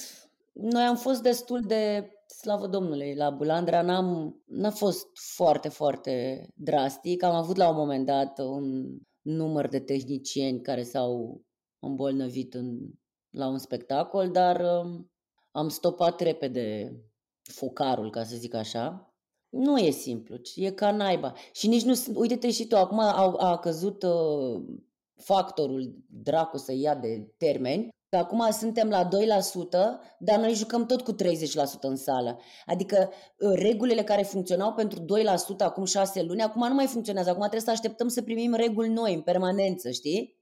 Regulile se schimbă permanent. Ai această stare de incertitudine permanentă și de n-ai voie, nu poți să-ți faci planuri, știi, să zici, uite, peste două săptămâni facem aia. Păi cum facem schema sălii peste două săptămâni? Cu 30% sau cu 50%? Sau poate să fim cu 70%, că uite, scade indecile și o ții așa într-o, într-o stare din asta. Acum, dacă e să fii paranoic, îți vine să crezi că și se vrea să fii în starea asta. Știi? Adică să nu știu, am ajuns la... Asta și pe asta poți să o scoți la montaj dacă vrei. am ajuns la... și poți să lași inclusiv faptul că ți-am zis că poți să o scoți la montaj. am ajuns la stadiul la care am fost la un spectacol al lui Oanei Răsuceanu și eram cinci oameni. Așa. Ăla din da. apartament. Da, da, știu despre proiectul ăla. Foarte tare. Ați fost la ăla din primăveri, da. nu? Că mai au mai făcut unul într-un apartament, dar alt spectacol, alt subiect în altă. Da, îmi pare rău când am ajuns la el. Mi-a povestit uh, Eugen Lumezianu despre el. Da. Da, am fost cinci Știu. oameni. Mă gândeam că la un moment dat o să ajungem să fie unul la unul, știi? păi se poate, se poate și unul la unul. De ce nu? Nu, știu, nu sunt sigură că nu s-a și făcut. Dar știu că s-a făcut un fel de, mă rog, un proiect în Franța în timpul pandemiei. Mi-a povestit Corina Șuteu despre el și actorii conversau cu diversi uh, oameni din public, știi? Și vorbeau pur și simplu, împărtășeau experiențe și la final, uh, după un sfert de oră în care aflau lucruri unul despre celălalt, actorul îi, îi spunea celui cu care conversa ceva ce considera că îi se potrivește, știi, o poezie sau un monolog sau ceva dintr-un spectacol. Era ca o așa, ca un moment privat pe care actorul îl oferea. Acele persoane cu care conversa, nu știu cât de limpede am fost, uh, am încercat să explic foarte concret și limpede cum era proiectul, sper că s-a înțeles. Nu s-a înțeles. Sunați la 0722 2222. nu, nu, da. dați follow la și vă vom răspunde sau dați comment la și vă vom răspunde. Au nevoie actorii de da. Instagram, de Facebook? Bă, nici nu știu ce să-ți spun într-un fel e nevoie că ai senzația că îți mai promovezi niște spectacole, mai ales când joci în independent. Și contează să ajungă vestea că tu joci spectacolul ăla la mai multă lume. Și asta e o cale de a promova. Uh, pe de altă parte, nu face bine multora, după părerea mea.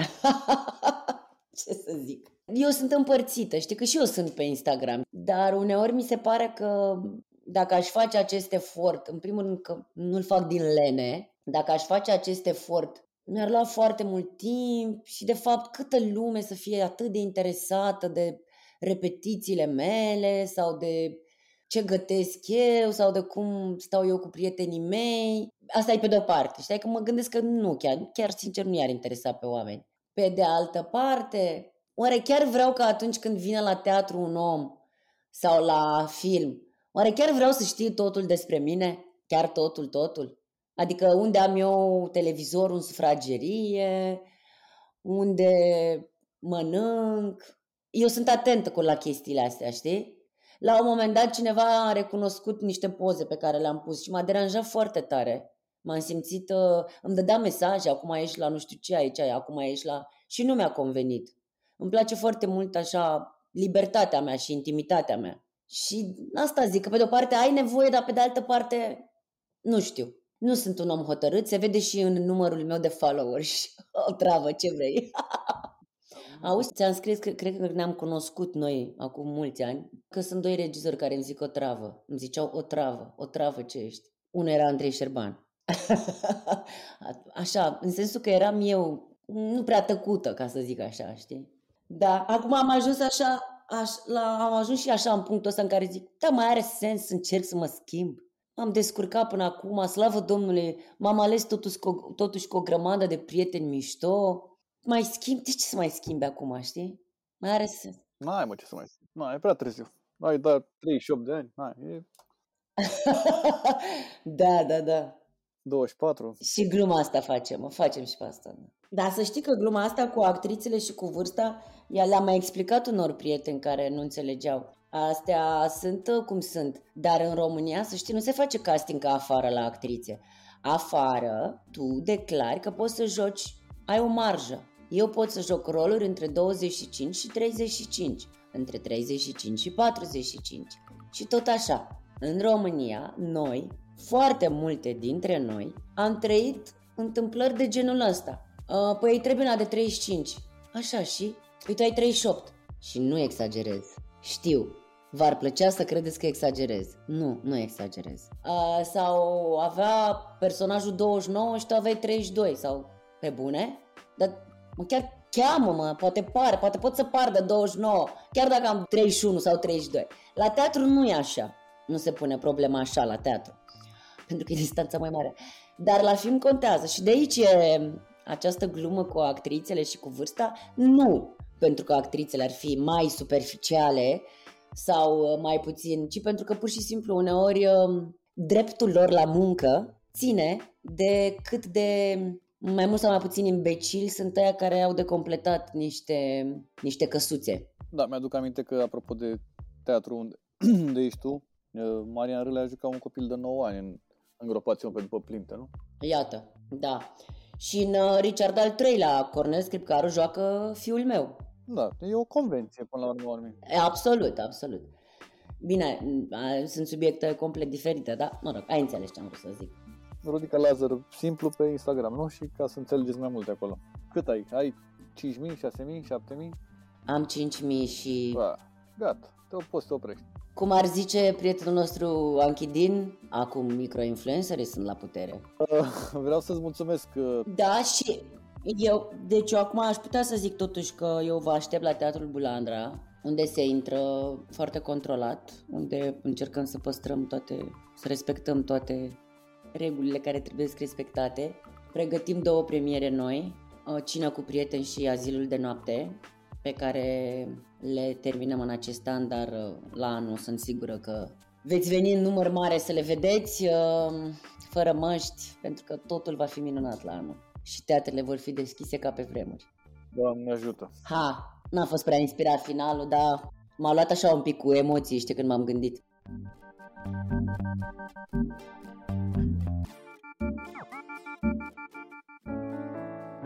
Rubrica Patrimoniu Cultural este susținută de Raiffeisen Art Project Stagiune Virtuală, platforma de mecenat cultural care de 20 de ani facilitează accesul la manifestări culturale și creații artistice valoroase acum și online.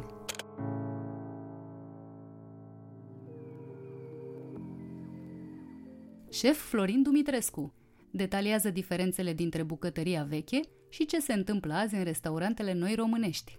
Ce nu ar trebui să lipsească în bucătăria de acasă și cum au influențat show-urile culinare de la televizor dezvoltarea meseriei de bucătar, aici și în Israel. În plus, vorbește despre cât de competitive sunt mânătărcile noastre. Sunt mult peste mânătărcile pe care le ai în Italia, dar atenție, nu știu cât știi din povestea asta, uh, de la noi pleacă mânătărci în uh, culese de țărani. Nu, nu, nu, nu, ajung în Elveția și acolo sunt etichetate porcinii mei din Italia. Interviu în cadrul rubricii Mâncarea e cultură. De-a lungul a 100 de ani de experiență și inovații, s-au preocupat să transforme gastronomia în artă și planeta într-un loc mai verde. Rubrica Mâncarea e cultură este susținută de Electrolux, designed in Sweden.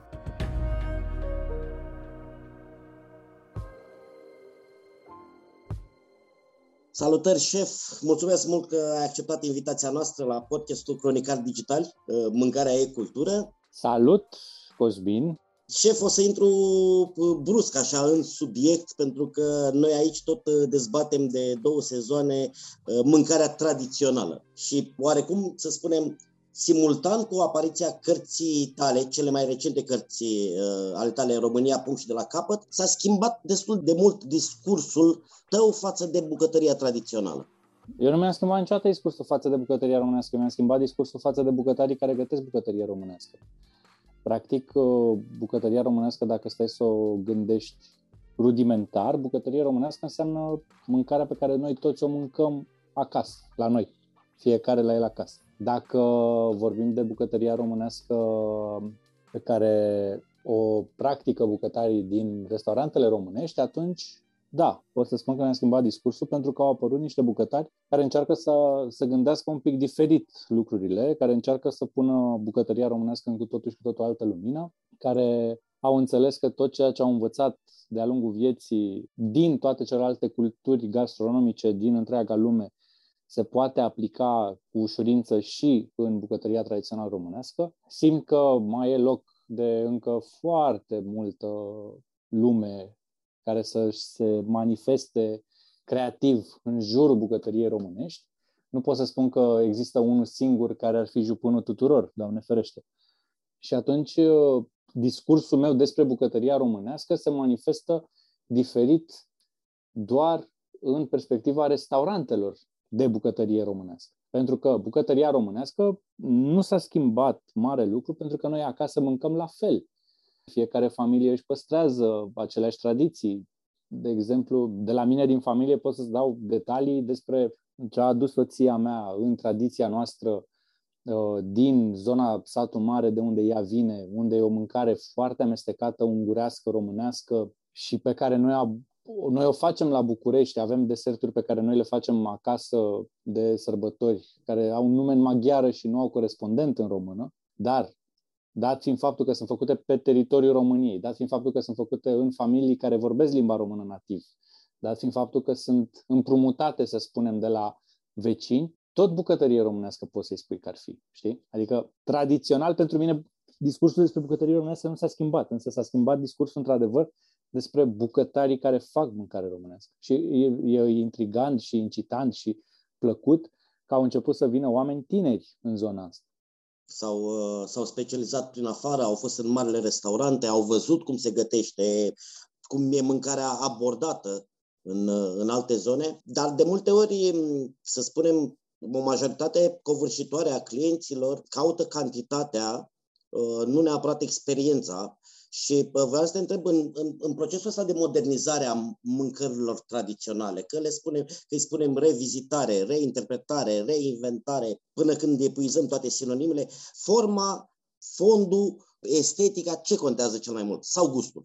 Din punctul meu de vedere, contează cel mai mult ceea ce își dorește clientul de la restaurantul respectiv până la urmă. Pentru că, să știi că sunt, am descoperit asta lucrând foarte mult cu bucătarii din școala veche în școala veche de bucătărie, toată lumea trebuia să fie pregătită să facă orice și să facă de toate pentru toți. Știi, era o vorbă, câte, câte bordei, atâtea obicei. Noi în școala veche am învățat, eu vin din, bucătărie, din bucătărie din 2002 profesionist, eu am prins stilul vechi de gătit, unde fiecare restaurant se manifesta în funcție de cerința clientului.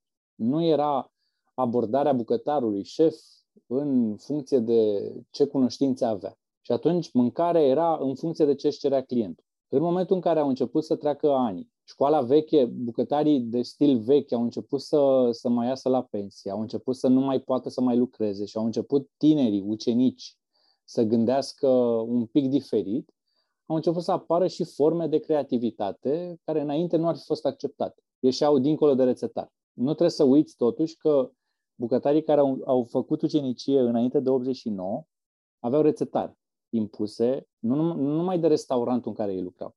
Și ei știau că 300 de grame de mâncare trebuie să fie împărțite în 100 de proteină, 200 de garnitură. Zic așa ca o, ca o formulă, nu e motamă. E, după aceea au început să apară tinerii ucenici care au început să gătească mai mult, au început să aibă acces la informații, la cărți, la internetul a apărut destul de târziu în poveste. Dar au început să apară restaurante care să nu mai aibă copy-paste meniuri. Trebuie să ții cont că în perioada 2000 până chiar și în 2014, cred că încă se mai întâmpla asta, tu aveai aceeași listă de garnituri la 10 restaurante din 10 locuri diferite din București. Aceeași listă de garnituri. Se mai întâmplă și asta. Și atunci, dacă te uiți și zici ce apreciezi mai mult, forma, gustul, plating-ul sau... Eu aș putea spune depinde în ce loc mă duc. Pentru că dacă mă duc la Noua, la D'Artagnan, da? apreciez experiența. Dacă mă duc la Alex Dumitru, apreciez experiența. Dacă mă duc la Mihai uh, Toader, apreciez experiența. Dacă mă duc însă la Zexe, apreciez gustul. Nu mă interesează cum arată. Știi? Adică nu, mă, nu, nu vreau să fiu șocat de saramura de crap. Adică mă duc la Zexe, știu că mănânc o saramură de crap așa cum aș mânca o saramură de crap acasă la maică mea sau la unchii mei, știi? Dacă mă duc însă la oricare i-am enumerat mai sus, D'Artagnan, Alex Dumitru, Mihai Toader, Radu Ionescu, oricare mai face bucătărie românească în restaurant astăzi reinterpretată, readaptată, revizitată, spune cum vrei tu, în momentul ăla știu că saramura mea de crap trebuie să fie ceva care să mă ducă cu gândul la o saramură de crap, nu trebuie să fie saramură de crap in your face. Și atunci depinde foarte mult ceea ce caut eu ca om, ca bucătar, ca experiență de client, ca eu merg în restaurante ca și client foarte mult pentru că am două fetițe pe care îmi place să le plimb prin restaurante, să mănânce, să descopere chestii. Și spun sincer, mă bucur în momentul de față că sunt și locuri de acest gen care abordează kids menu. Înțelegi? Și îți dai seama atunci că bucătarul care poate să-ți facă uh, o super farfurie și visează la, la stele și la topuri culinare, este capabil să gătească și omenește. Pentru că, să nu uităm totuși, experiența culinară vine cumva și către cel care o caută. Că dacă se așează unul la masă care nu știe ce vrea, nu știe la ce se aștepte, are alte standarde de gust față de anul în care trăim, nu o să-i se pare interesant să mănânce o spumă de zlănină cu ceva. O să vrea zlănina. Mai important decât bucătarul în acest fel de restaurante, din punctul meu de vedere, este cel care vine la masă și îți prezintă mâncarea, indiferent cine e. Că e ospătarul sau că e bucătarul. Omul care vine să explice clientului la masă la ce să se aștepte, ăla mi se pare că este de fapt cheia unui loc de succes, mai mult decât bucătarul în sine. Și anume cel care vinde mâncare. Mă întreb dacă, de fapt, eu sunt sigur, dar aici e părerea mea, dacă um, tot ce înseamnă transformarea asta din ultimii mulți ani deja să spunem, spre 10 ani, uh, dacă nu are legătură cu faptul că emisiunile TV, și aici știi foarte bine, adică ești printre pionieri, n-au transformat meseria de bucătar într-una aspirațională. Pentru că o mare parte înainte era un loc cald de muncă, du-te mama acolo, că ai și ce să mănânci, stai la căldură. Corect. Parcă se vrea ceva mai mult. Uite, nu vreau să fac paranteze cu alte culturi din această, din, din Europa, de fapt. Însă Israelul, în momentul în care a început nebunia de emisiuni culinare și vezi că la ei a început mai târziu nebunia de emisiuni culinare decât la noi, Israelul până la emisiune culinare nu avea apetitul ăsta către mâncare creativă israeliană nouă. Însă acum dacă te duci la Tel Aviv, Tel Aviv este meca gastronomiei în momentul ăsta pe zona respectivă. Tu în Tel Aviv mănânci de rupi în restaurante senzaționale, creative, de genul de genul noua sau și de genul mâncărică din asta, făcută de hipsteri, știi? Adică de hipster pentru hipster. Emisiunea culinară în România ce a făcut? Avea acces la meseria de bucătar din perspectiva, cum ai spus și tu, du-te mama acolo că ți-e cald, du-te că măcar nu mor de foame, uh, înveți o meserie, în momentul în care eu am intrat în bucătărie, bucătăria nu era pentru, nu era pentru oricine. Bucătăria era pentru oamenii care, să spunem, aveau nevoie de, un, de o a doua șansă în viață. Aveam colegi care aveau, făceau 30 și ceva, 40 de ani, care plecau din alte domenii, dați afară din fabrică, din, uh, nu știu, din producție, de pe linii de producție, taximetriști, oameni care aveau nevoie de o alt, un alt job și își dădeau un restart în viață, al carierei, la o vârstă târzie. Se apucau de bucătărie și nu rămâneau în ea foarte mult timp. Pentru că bucătăria e genul de meserie, a fi bucătar nu înseamnă doar te duci la muncă de la 8 la 4 și ai plecat. Fi bucătar e un stil de viață care vine la pachet cu ore mai mari, mai, ore mai multe de muncă, cum să zic eu, cu sacrificii mai multe, cu sacrificii mai mari față de alte domenii. Iar meseria de bucătar, până să înceapă emisiunile culinare, nu era o meserie glamour, să zicem. Nu era o meserie care să te atragă. Aspirațională întotdeauna a fost, pentru că dacă tu ajungeai în domeniu, eu, eu cel puțin asta a fost întotdeauna, asta a fost motivația mea. Eu, în primele zile de muncă pe care eu le-am avut în restaurant la Provence, unde aveam o, făceam parte dintr-o echipă de 14 oameni, un loc unde am învățat să fac lucrurile de la zero, cu stocuri, cu fierturi uh, care mai de care. Făceam până și stoc de iepure. Noi primeam animalele aproape întregi. Uh, învățam absolut tot. Noi, noi nu, nu ne venea pieptul de pui gata făcut uh, de la fabrică, știi? Adică noi ne venea pui întreg și separam pui, efectiv. Adică era și trebuia să trecem prin toate și am învățat meserie cum se învață, știi, cum se învăța odată, cum era normal să învețe. Și aspirațional pentru mine devenea în momentul în care știam că dacă eu spăl faianța asta astăzi mai repede cu 5 minute față de ieri, o să-i atrag atenția șefului bucătar și el o să-mi zică că am voie să pun mâna pe cuțit.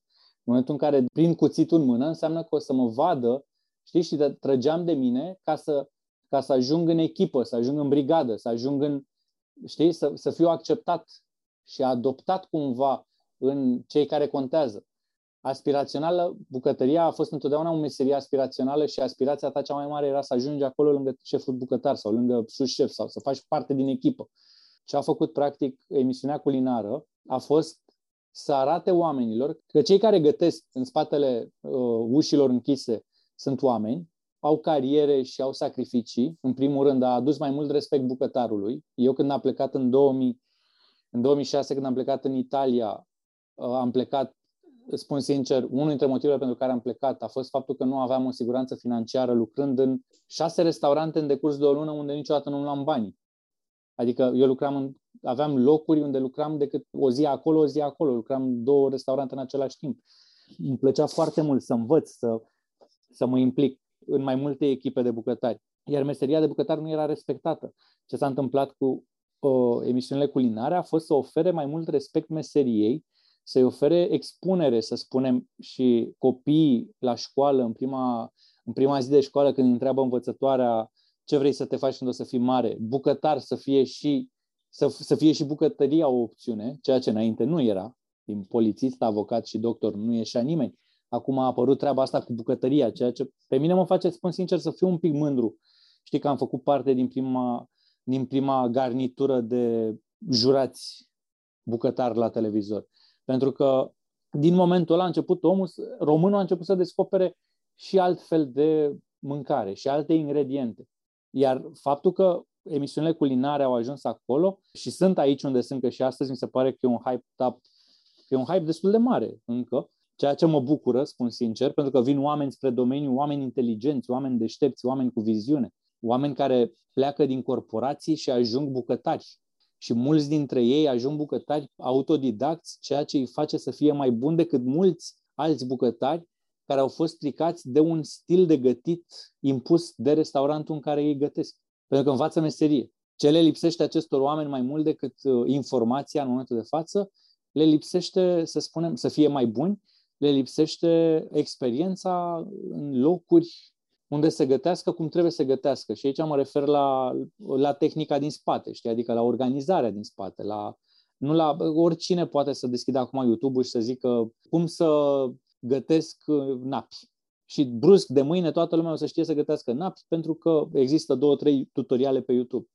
Însă cum să faci asta să o implementezi într-un restaurant, asta este mult mai greu. Aici asta se învață din fericire, asta se învață muncind. Pe de altă parte, emisiunile culinare, blogurile culinare, YouTube-urile, workshop-urile, din ce în ce mai multe, ne-au dat mai mult curaj în a găti acasă în a experimenta, în a încerca lucruri acasă. Ar trebui să, nu știu, să încercăm să fim șefi acasă sau să ne facem o mâncare a cătării, o mâncare gustoasă și să păstrăm povestea asta cu experiența pentru restaurant.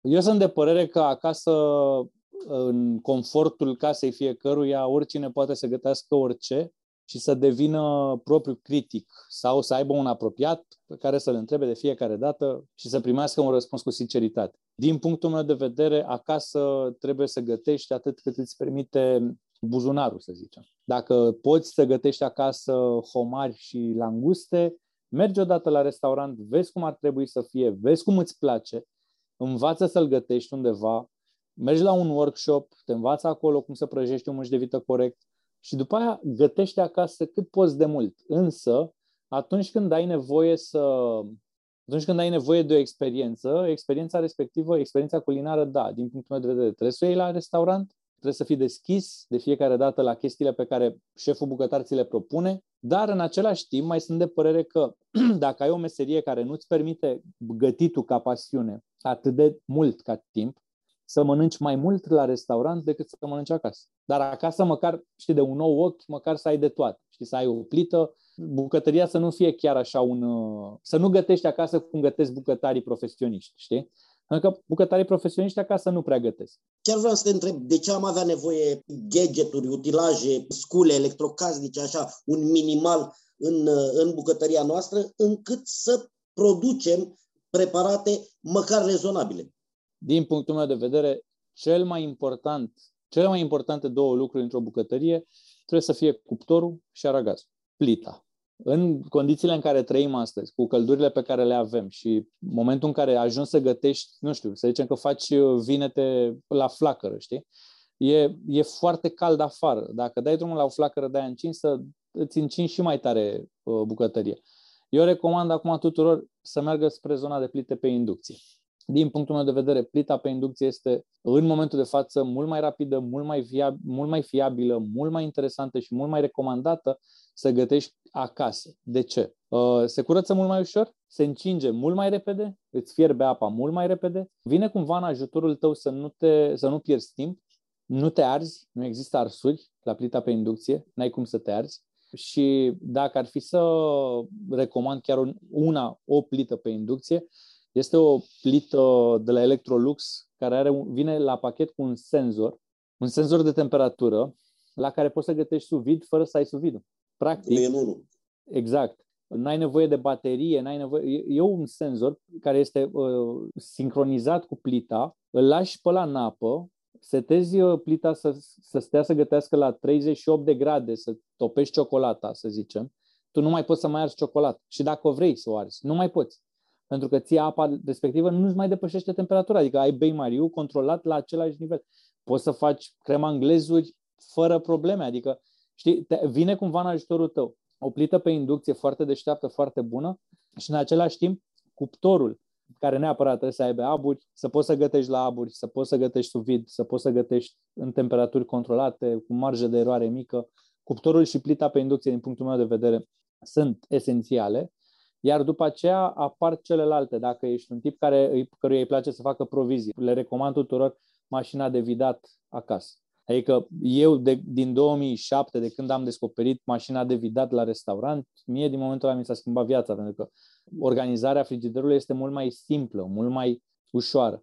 Mașina de vidat acasă, eu o folosesc, am mașina de vidat de la Electrolux în sertar, care este, uh, spun sincer, este salvarea familiei mele în momentul de față pentru că pot să cumpăr 10 pui, 12 pui, să-mi porționez, să-i videz și să-i congelez, îmi prelungesc viața produsului, uh, evit arsurile de congelator, se dezgheață mult mai corect, mult mai curat. Se pot păstra în frigider marinate, de exemplu, am făcut acum câteva zile, să nu-ți plouă în gură, am făcut uh, niște oaie, pastramă de oaie, practic, mai puțină sare ca să poată să mănânce și soția și am lăsat-o la marinat la Bytes în vid.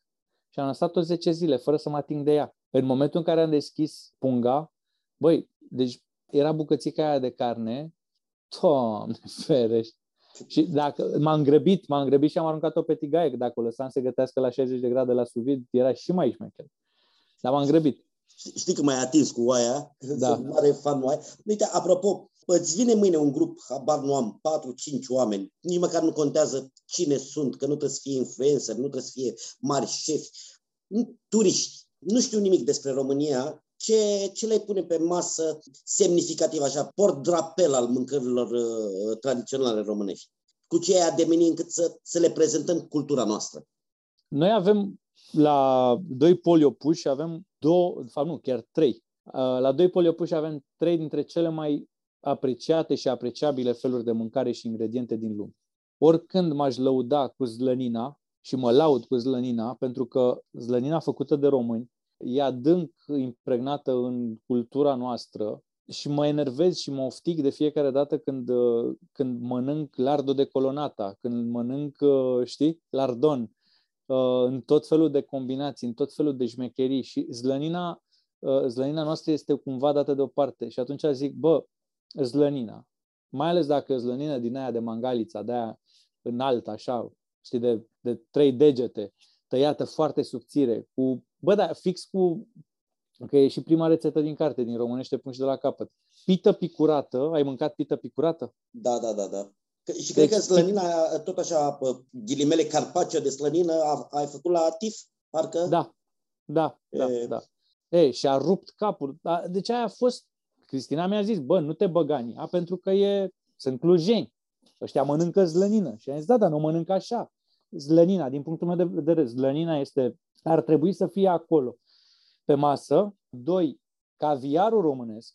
Caviarul românesc care este unul de o calitate net superioară caviarului uh, pe care îl găsești în piață.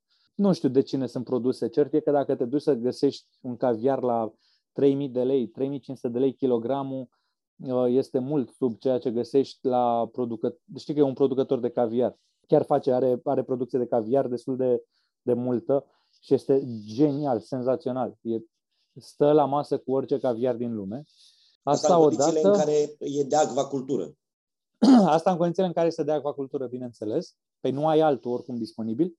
Caviarul românesc, zlănina și ciupercile românești. Adică în zona de ciuperci sălbatice, la fel, poți să te joci foarte mult. Mânătărcile pe care le poți aduna din, uh, din Suceava sau din Maramureș sunt, sunt mult peste mânătărcile pe care le ai în Italia, dar atenție, nu știu cât știi din povestea asta, uh, de la noi pleacă mânătărci în uh, culese de țărani. Nu, nu, nu, nu. Ajung în Elveția și acolo sunt etichetate porcinii mei din Italia. E bine pentru culegători, e bine pentru industrie, E bine uh, pentru industrie. E păcat pentru cultura românească gastronomică. Asta e păcat. Că nu avem... Uh, din păcate sunt puțini oameni. Eu nu mă includ în ăștia pentru că nu am timpul necesar de a fi un standard sau de a fi o voce atât de puternică în asta. Însă îi respect foarte mult și îi apreciez pe oamenii care se luptă cumva să facă bucătăria românească cunoscută afară, indiferent cum. Și au fost câțiva băieți și sunt câțiva băieți care chiar fac treabă în zona asta și spun sincer, înainte să ajungem să-i atingem pe străini, ar trebui să-i atingem pe ai noștri. Pentru că ai noștri, tinerii, într-adevăr, au început să se întâmple și la noi ce se întâmpla în Italia în 2006-2005, să apară cumva trendul tradițional și în zona tinerilor și să fie mai interesați de ceea ce se întâmplă în România cu tot ce este românesc decât uh, influențe externe. Dar aici nu ne lipsesc multe, multe în povestea de marketing. Noi, noi avem produsele, nu avem povestea în spate construită ca lume, din păcate. Din păcate, suntem limitați ca timp. Noi la final avem o rubrică, amintiri gustoase. This is excellent. Doamnelor și domnilor, Madlena Săptămânii. What is this? Schwarzwälder Kirschtort. Și mm, vreau să te întreb, de fapt o să citez așa, care este acel preparat care ți-a rupt capul în copilărie, acea madlena a copilăriei?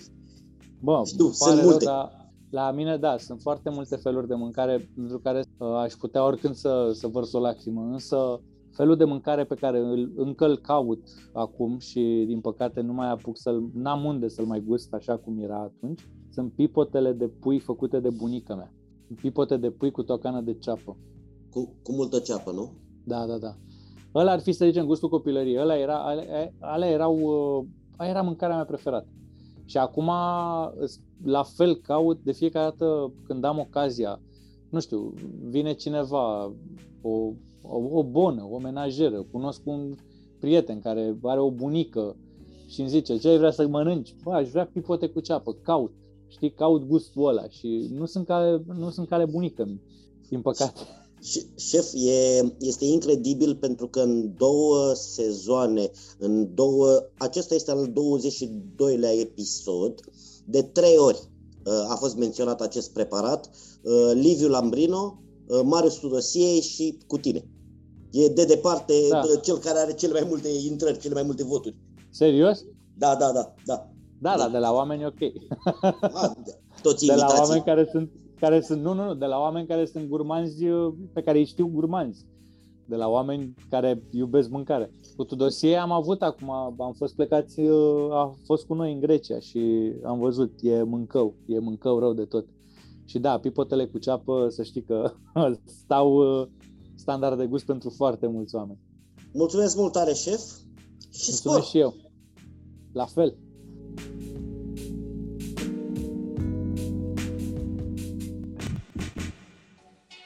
Podcastul Cronicar Digital este susținut de Raiffeisen Bank, Telecom România Mobile și Electrolux. Partenerii proiectului sunt convinși că, prin educație și cultură, putem deveni cea mai bună versiune a noastră.